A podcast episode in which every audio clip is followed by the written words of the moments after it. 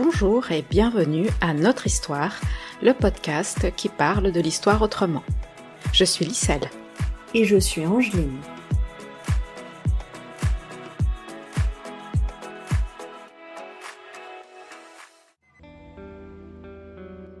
Fatima Sissani, Femmes et mémoires des luttes anticoloniales et de l'immigration. Dans cet épisode, nous avons le plaisir de recevoir la réalisatrice Fatima Sissani. Moi, mes films, je les ai faits toujours à l'adresse euh, de, la société française. Et euh, puisque c'est ici que j'habite. Et de dire, en fait, à la société française, mais en fait, euh, regardez ces histoires-là. C'était le cas avec la langue de Zahra, c'était le cas avec les gracieuses, et c'est le cas avec Résistante. Regardez ce que ça a été cette histoire. Vous ne pouvez pas, vous ne pouvez pas continuer à ignorer ce qu'a été cette guerre, et vous ne pouvez pas continuer à ignorer ce qu'ont été nos parents, en l'occurrence des résistants et des résistantes. Fatima Sissani, vos documentaires se caractérisent par une grande empathie envers les personnes filmées et par une sensibilité très importante qui capte le public. Vous sublimez les personnes que vous filmez, votre mère, vos sœurs, votre nièce, les combattantes du FLN. Plusieurs thématiques sur lesquelles nous aimerions nous entretenir avec vous traversent votre œuvre. L'identité, le savoir, la transmission, l'exil, la lutte, l'amour, le racisme, la résistance et les luttes individuelles et collectives.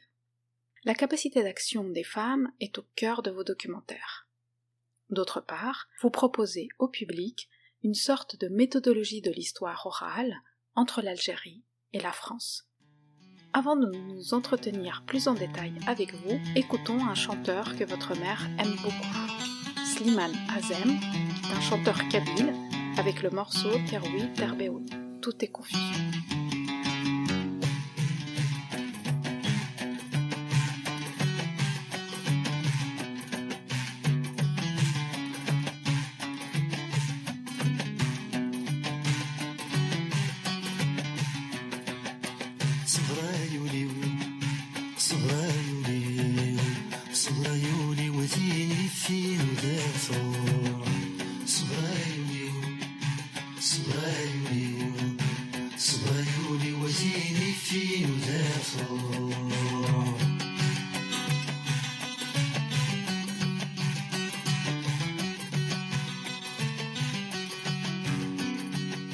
Votre film Résistante, des cheveux démêlés cache une guerre de 7 ans, sorti en 2017, présente la trajectoire de trois femmes engagées dans la guerre de libération de l'Algérie qui s'est déroulée entre 1954 et 1962.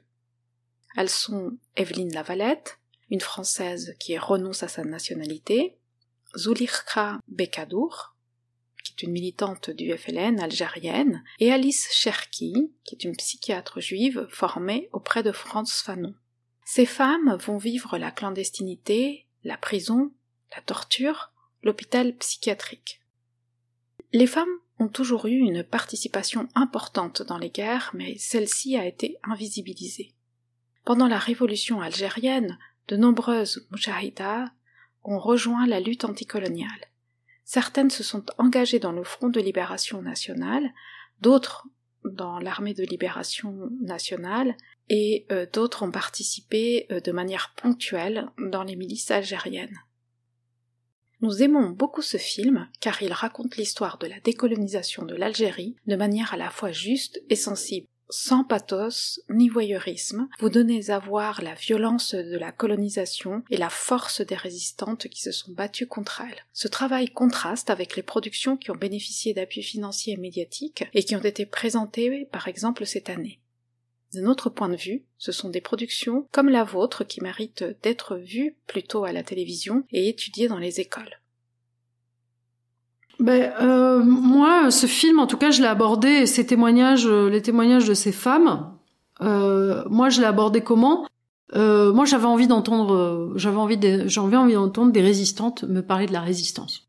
D'abord et avant tout, j'avais envie qu'on parle de la résistance, parce que pour moi, c'est important aujourd'hui. Pour moi, c'est ces témoignages-là, ce type de témoignages, ils sont très importants aujourd'hui. Moi, j'ai l'impression que ça nous donne aussi du souffle pour mener les luttes euh, qu'on a à mener. Et donc, je crois que c'est aussi ça que moi que je suis allée chercher en fait. Je suis allée chercher de la ressource quoi pour moi, euh, mes combats quoi.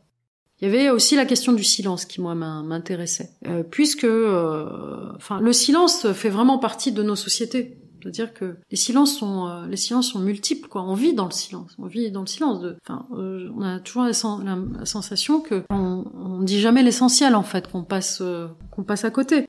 Et donc il y a le silence dans les familles sur les tragédies familiales, les incestes par exemple, les violences conjugales.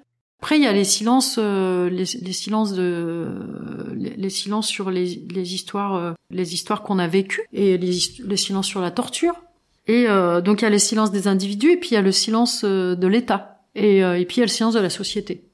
Donc voilà, il y a comme ça, comme ça différentes strates de silence quoi qui qui entourent nos vies. Et moi, j'avais envie d'aller interroger, d'aller interroger ça. Au début, j'avais envie d'interroger le silence sur la manière dont aussi le FLN a, fait un peu les, euh, les horreurs aussi qu'a commises le FLN pendant la guerre d'Algérie. Et puis euh, bon, au final, euh, j'ai abandonné cette idée-là parce que je trouvais que c'était très compliqué à aborder. Et, et donc j'avais envie de comprendre qu'est-ce qui avait poussé une Evelyne Lavalette à pas parler pendant pendant pendant si longtemps. Et puis j'avais envie que Zulira, elle me dise en fait de quoi elle ne parlait pas en fait aussi. Euh, sur quoi elle, sur quoi elle, elle, elle, elle, voulait pas parler. Il se trouve que bon, Zulira, elle, elle parlait quand même très volontiers de, de tout, et Alice Cherki, euh, c'est pareil. Et, euh, et voilà, il y a des choses dont Alice Cherki ne parle pas et dont elle n'arrive pas à parler.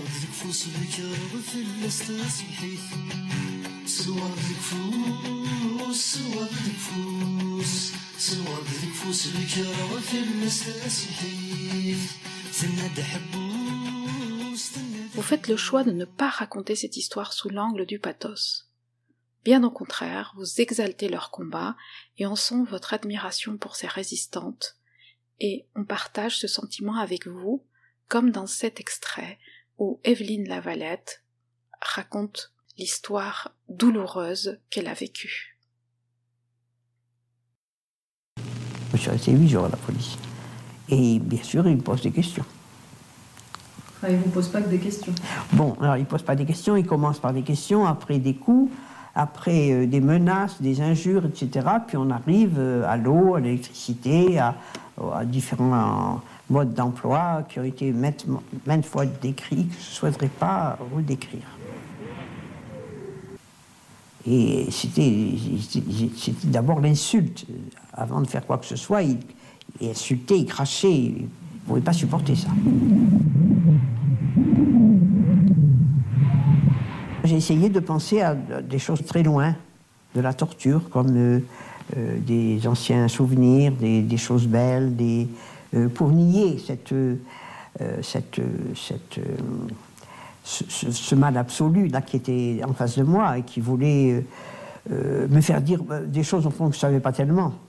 Donc j'ai pensé à, à, des, à, des, Je me suis récité des trucs, j'ai j'ai enfin récité, non, je, me souvenais de, je me souvenais de tout ce qui n'était pas euh, la, la, crasse, la, ce qui était abject, ce qui était euh, difficile, ce qui était terrible, parce que je savais qu'il existait quand même dans le monde, parce qu'on se demande après si, le monde c'est pas ça, si le monde c'est pas composé avec ce, genre de euh, d'individus qui qui nie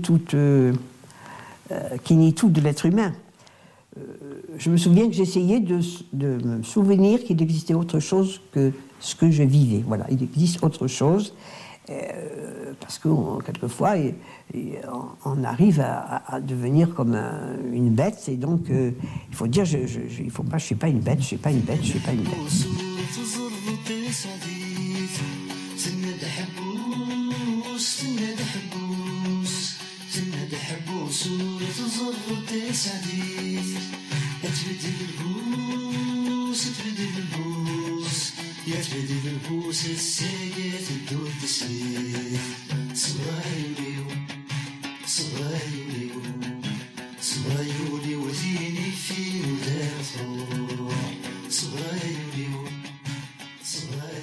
La question du silence, moi, elle, me passionne parce que euh, dans ma famille, il y a énormément de silence. Et euh, voilà, des silences sur euh, sur des choses, assez, sur des histoires assez différentes. Et la guerre d'Algérie, euh, même si c'est une histoire qui a été parlée par ma mère notamment, mais il y a, il y a des pans entiers de cette histoire-là qui n'est pas racontée et qu'elle ne qu'elle ne raconte pas vraiment. Et par exemple, mon père n'a pas dit un mot, pas un mot sur la guerre d'Algérie, pas un mot. Mon père a fait de la prison en France, je ne sais pas pourquoi. Est-ce qu'il a fait de la prison parce qu'il a fait un... Alors voilà, apparemment, il aurait fait un braquage. Alors voilà, est-ce qu'il a braqué euh, pour euh, pour de l'argent pour le FLN Est-ce qu'il a braqué pour lui? Euh, Voilà, est-ce qu'il a fait de la résistance? Est-ce qu'il en a pas fait? Est-ce qu'il a été collabo de l'armée française ou pas? J'en sais rien. Et donc, euh, je sais pas. Tout ça est entouré d'un épais brouillard. Et ma mère ne sait rien sur l'histoire de mon père pendant la guerre d'Algérie en France, puisque ma mère était en Algérie à cette époque-là.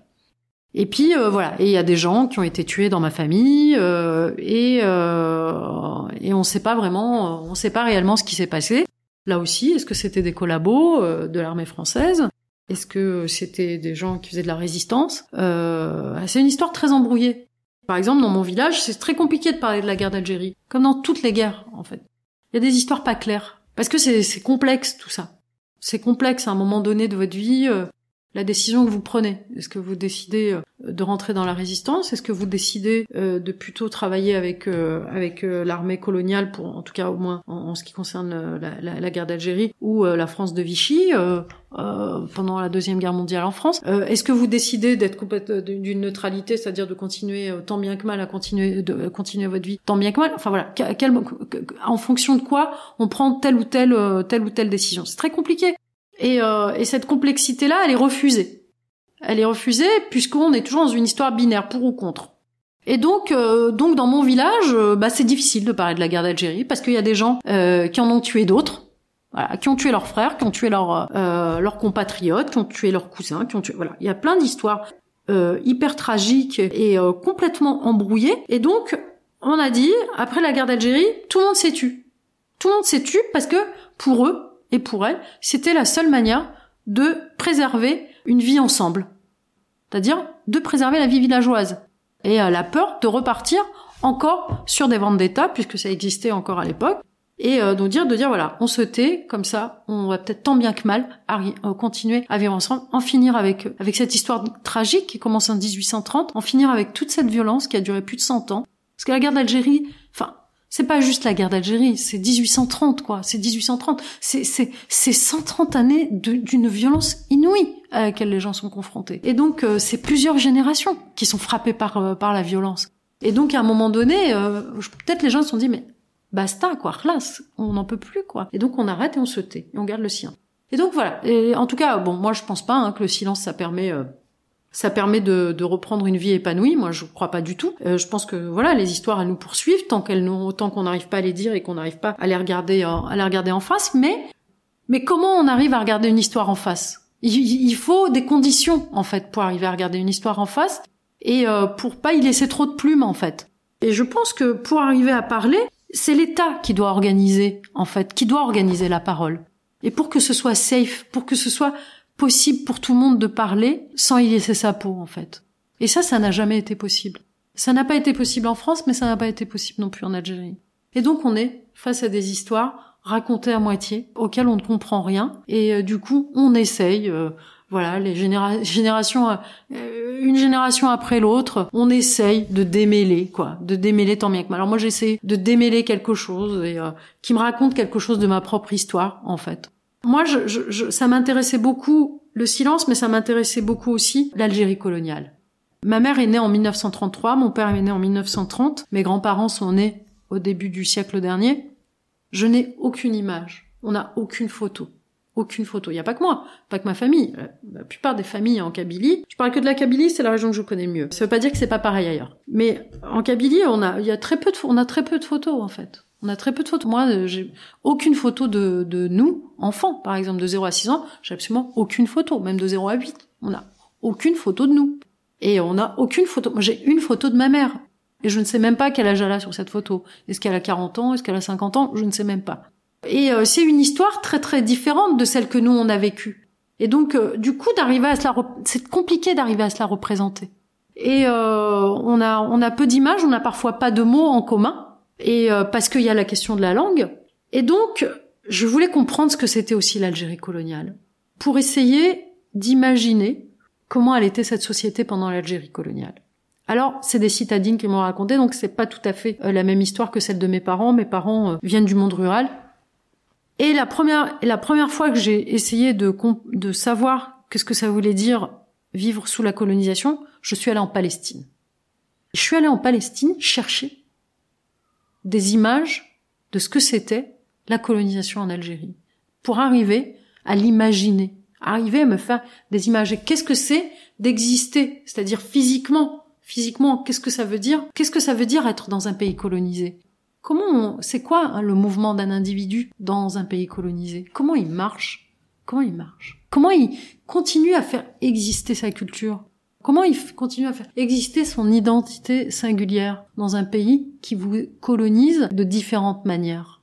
Et, euh, et, donc je, suis allée plusieurs fois en Palestine. C'est ces images-là que je suis allée. Je suis allée essayer de comprendre en fait quelque chose, quoi. Et j'ai continué en fait finalement aussi avec ce film. Et puis parce que euh, aussi euh, aller raconter l'histoire coloniale, comme le fait Evelyne notamment, mais et Alice et Zolira, raconter euh, l'histoire coloniale, c'est aussi, il me semble, indispensable pour arriver à comprendre la guerre d'Algérie. Et euh, du coup, à comprendre pourquoi les Algériens et les Algériens n'ont pas eu d'autre alternative que de déclencher cette guerre en regard de ce qui, de ce qu'a été la colonisation. Dans Résistante, tes cheveux démêlés cachent une guerre de sept ans, Evelyne Lavalette, Alice Cherki et Zoulira Bekatour évoquent cette Algérie coloniale qui a mené à la guerre d'indépendance. Evelyne Lavalette, qui vient d'une famille française bourgeoise, raconte comment elle en vient à se révolter contre ces colons, qui dominent et qui exploitent les Algériens. Alice Cherki, elle, évoque le racisme de la France coloniale, dont elle a souffert en tant qu'algéroise juive et dont elle réalise en grandissant à quel point il cible les musulmans. Zulira Bekatour, enfin, raconte comment la fin de la Deuxième Guerre mondiale s'est accompagnée d'un renforcement de la violence coloniale en Algérie. On était deux sociétés complètement séparées. On vivait entre nous. Donc ils étaient loin, on ne les voyait pas, on traversait leur quartier, ils, nous, nous, voyaient passer, mais nos parents ne nous disaient rien, on vivait entre nous.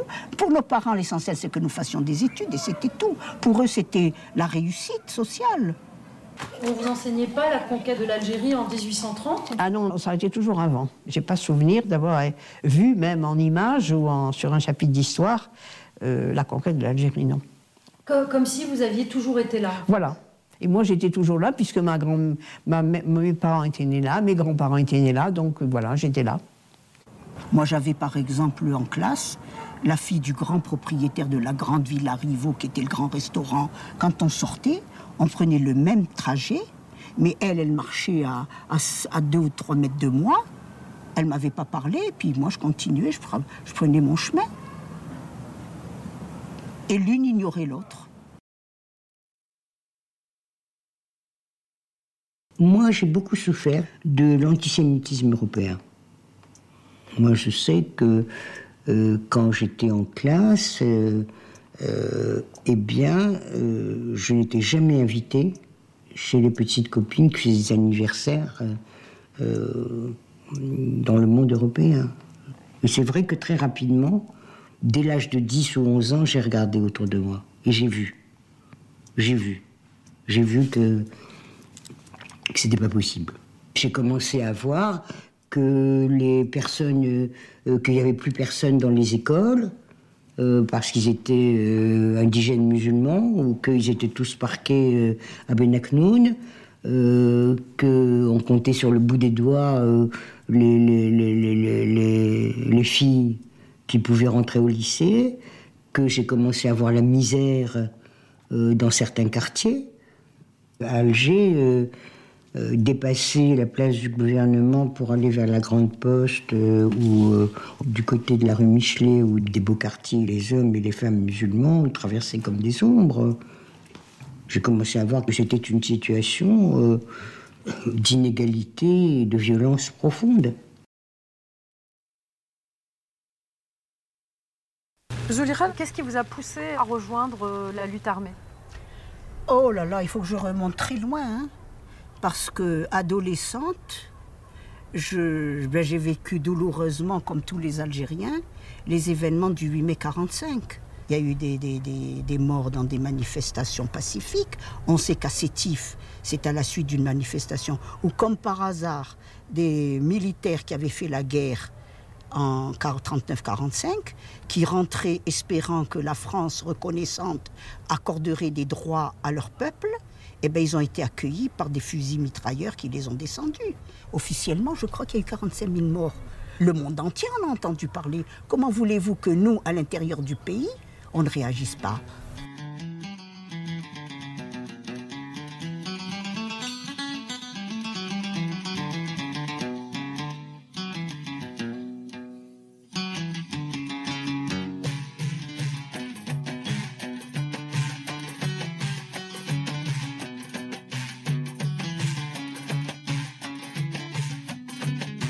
D'une grande beauté, les films de Fatima Sissani apportent aussi un regard précieux sur l'histoire. Nous lui avons demandé de nous parler de son approche. Moi, je, moi, dirais pas que j'ai euh, que, j'ai travaillé comme une historienne, ce que je ne suis pas du tout. Ma sœur aussi est prof d'histoire, mais euh, pas du tout la méthodologie des historiennes et des historiens. J'ai effectivement un peu euh, exploité certaines archives, mais quand même d'un point de vue quand même d'illustration. Par contre, c'est vrai qu'en termes de photos, là, j'ai l'impression d'avoir vraiment fait, euh, vraiment d'avoir beaucoup regardé de choses. Et, enfin, ces archives euh, iconographiques, euh, voilà, d'en avoir compris, d'avoir compris quelque chose de ce que j'ai vu. Mais voilà, je pense que c'est pas, c'est pas un film d'historienne du tout. Alors ensuite, la question c'est le statut en fait du témoignage oral et dans l'histoire effectivement. Et donc, alors, si euh, le témoignage oral, si on considère que ça fait partie de l'histoire, alors on peut dire oui que ce film euh, peut-être pourrait euh, peut-être un peu assimiler à un travail d'historien. Moi, pour moi, en tout cas, juste du point de vue du témoignage oral, quoi.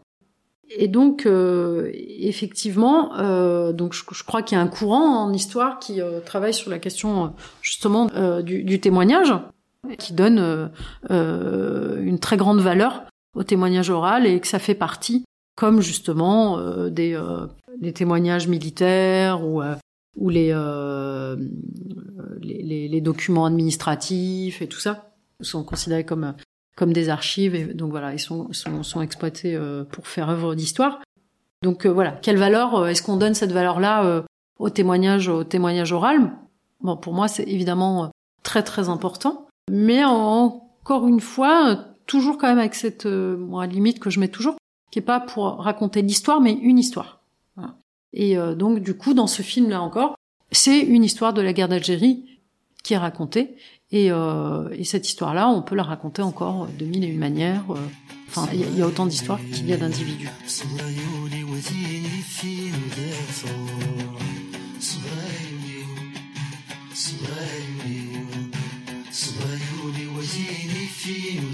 Le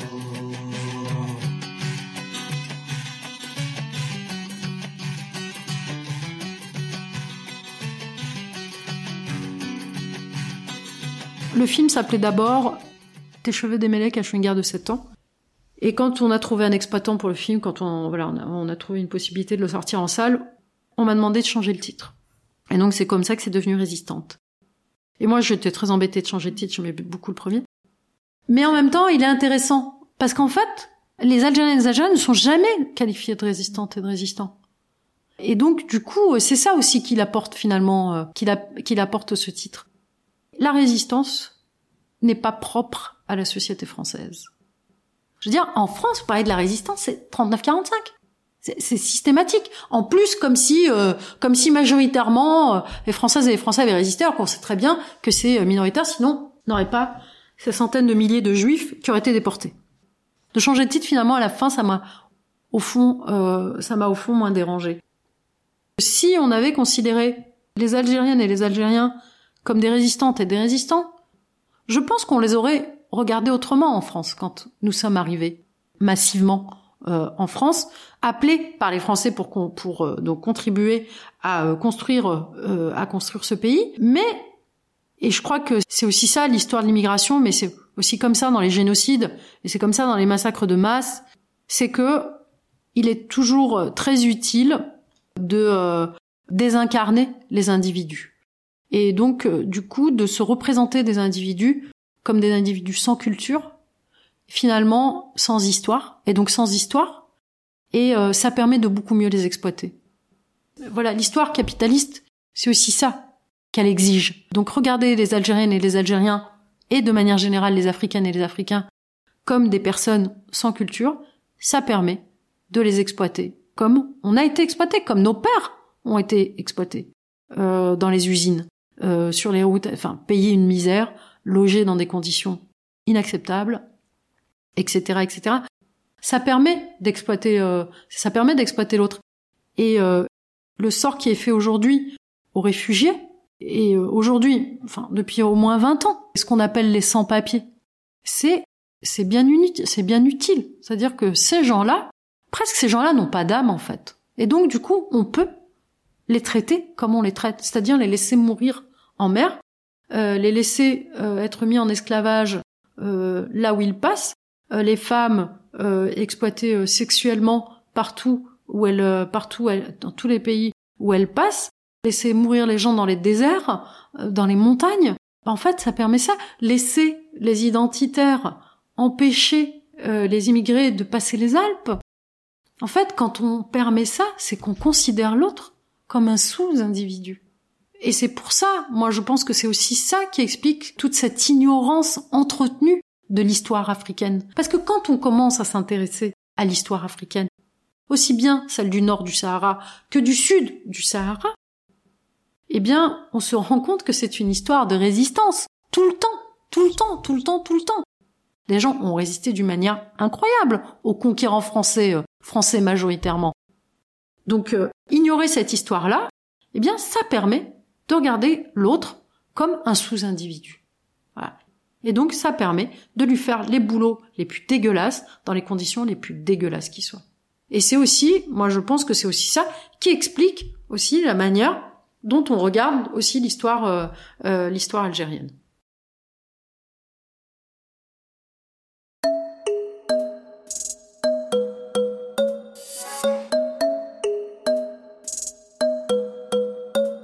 Où sont nos histoires On ne sait rien de nous.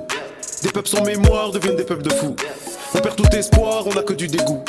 Couteau dans le cou, il faut tenir debout. Où sont nos histoires On ne sait rien de nous. Des peuples sans mémoire deviennent des peuples de fous. On perd tout espoir, on n'a que du dégoût. Couteau dans le cou, il faut tenir debout. S'il est depuis des siècles, on fait tourner le manège. On voit pas la recette de nos empreintes dans la neige. Ils ont cassé la chaîne pour pas que l'on se rappelle. Pour pas qu'on se souvienne que nos aïeux étaient balèzes. Nos histoires authentiques en détail dans leurs gros livres. Pour que l'Occident vive toujours ce fouet, ce clean. Et ce pays produit des tabous et des phobies. Dans la chronologie de toutes ces colonies. Les écoles nous manquent mal parce qu'elles veulent pas le scandale. Cherche à faire du rentable, mais la version est bancale. On efface nos histoires, on garde au pire des hommages. Pour rendre plus honorable tout un empire colonial. Tous nos héros s'effacent, font pas partie du débat. Faut remplir nos mentales avec des âmes et des voix. Qu'on cite Abdelkader, Cabral ou bien Makeba. Ariet Tubman, Césaire ou Keita Sundiata. Où sont nos histoires On ne sait rien de nous. Des peuples sans mémoire deviennent des peuples de fous. On perd tout espoir, on n'a que du dégoût. Couteau dans le cou, il faut tenir debout. Où sont nos histoires On ne sait rien de nous. Des peuples sans mémoire deviennent des peuples de fous. On perd tout espoir, on n'a que du dégoût. Couteau dans le cou, il faut tenir debout. On laissera quoi aux gosses à part une vie de start-up? Des cagnottes, des hold-up. Pour ma mère, l'immigration est une tragédie. Est une tragédie. Elle n'est pas autre chose. Je crois, je sais pas s'il y a quelque chose d'heureux dans l'histoire de ma mère et dans son histoire liée à l'immigration. Je suis pas très sûre. Et donc, euh, c'est totalement tragique. Et c'est tragique pour la plupart d'entre elles et d'entre eux. Et euh, ce tragique-là, il est, euh, il est lié à euh, la manière dont ils ont et elles ont été reçues dans ce pays et avec la manière dont toute l'histoire d'où ils viennent, et notamment pour les Algériens et les Algériens, l'histoire coloniale et la guerre d'Algérie, dont cette histoire-là a été complètement niée. Voilà. C'est, je pense que si la France avait vraiment pris acte et prenait acte de ce qui s'est passé, de ce qu'elle a fait quand l'Algérie était, euh, était un département français, et pendant la guerre d'Algérie, s'il y avait une pleine conscience de ce que la France a fait véritablement, un crime contre l'humanité, tout simplement. Alors, il y a des débats là-dessus, qui est peut-être même à l'échelle du génocide. Entre 1830 et 1870, un million d'Algériens et d'Algériens ont été tués en 40 ans, c'est-à-dire un tiers de la population. Euh, inouï. C'est un chiffre qui est complètement, euh, enfin voilà, qu'on qu'on connaît pas en général, que les qui est tout à, tout à fait documenté et qui est documenté notamment par les historiens et les historiens français. Et euh, parce que l'histoire de l'Algérie, elle est, enfin, d'un point de vue universitaire, elle est, extrêmement documentée. C'est une des histoires, je pense, les plus documentées de l'histoire africaine. Hein. On a beaucoup plus de documents, de sources documentées de la guerre d'Algérie et de l'Algérie coloniale que par exemple de l'Indochine. Il y a vraiment, on a beaucoup plus de choses sur l'Algérie. Donc, euh, je veux dire, il y a, en fait, il y a aucune raison d'ignorer ce qui s'est passé en Algérie. Il y a aucune raison, il y a tout ce qu'il faut. Et là, moi, quand je parle d'un silence et d'une négation, je parle de celui de l'État. Et euh, il faut vraiment pas confondre, parce qu'il y a un, vrai travail qui a été fait par euh, les historiennes et les historiens euh, françaises et français. Donc un million, donc on a un tiers de la population qui a été qui a été tuée. Donc ce chiffre-là est très méconnu. Donc documenté à partir des archives militaires, et donc, si euh, toute cette histoire-là était racontée telle qu'elle a vraiment euh, qu'elle a vraiment eu lieu, je pense que ça aurait vraiment, je pense que ça aurait changé énormément de choses euh, sur la manière dont on aurait accueilli l'immigration algérienne et peut-être plus généralement l'immigration africaine en France. Donc la, la tragédie qu'a été l'immigration pour la plupart des immigrés maghrébins, africains, elle est vraiment liée aussi pas que, mais elle est vraiment liée à cette histoire-là qui n'est pas qui n'est pas dite telle qu'elle devrait être dite.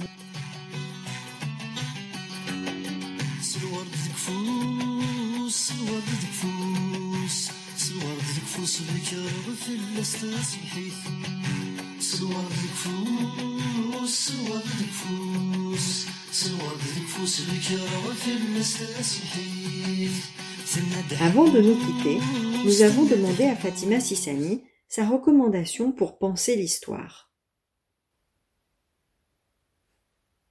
Le livre d'Abdelmalek Sayad, pour moi, c'est un livre très important. Il a, il a été important dans ma vie. Euh, la double absence, où il vient euh, expliquer ce que c'est que l'immigration, euh, euh, l'immigration kabyle et ce que c'est que l'immigration algérienne de manière plus générale.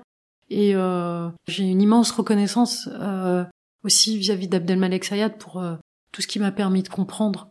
Et voilà, et pour moi, en tout cas, comprendre, ça permet aussi de, de dépasser, de dépasser cette histoire-là et, et de la regarder, voilà, de la regarder tout à fait autrement que comme une histoire, que juste comme une histoire euh, à subir quoi. Et du coup, euh, de vraiment euh, en faire quelque chose pour.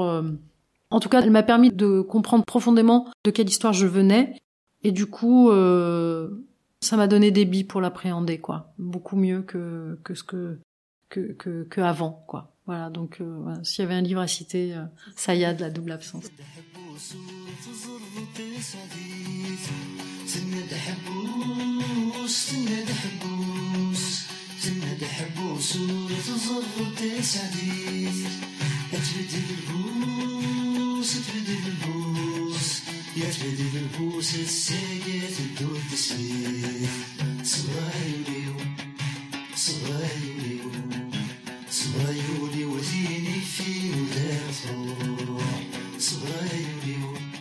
Nous vous recommandons de voir tous les films de Fatima Sissani, que nous remercions infiniment d'avoir accepté de nous parler.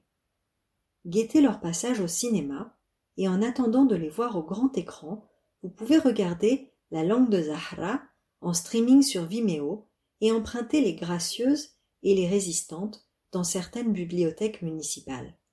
Si la vôtre ne les a pas encore, nous vous conseillons de lui faire acheter. Vous pouvez aussi écouter le deuxième épisode de notre entretien avec Fatima Sissani, dans lequel vous en apprendrez plus sur la langue de Zahra, qui évoque l'exil de sa mère depuis les montagnes de Kabylie, et également sur Les Gracieuses, consacrée à une génération d'enfants descendants de l'immigration.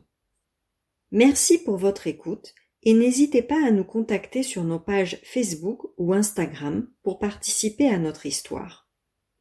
Vous trouverez sur le descriptif de cet épisode les références des films, ouvrages et musiques cités.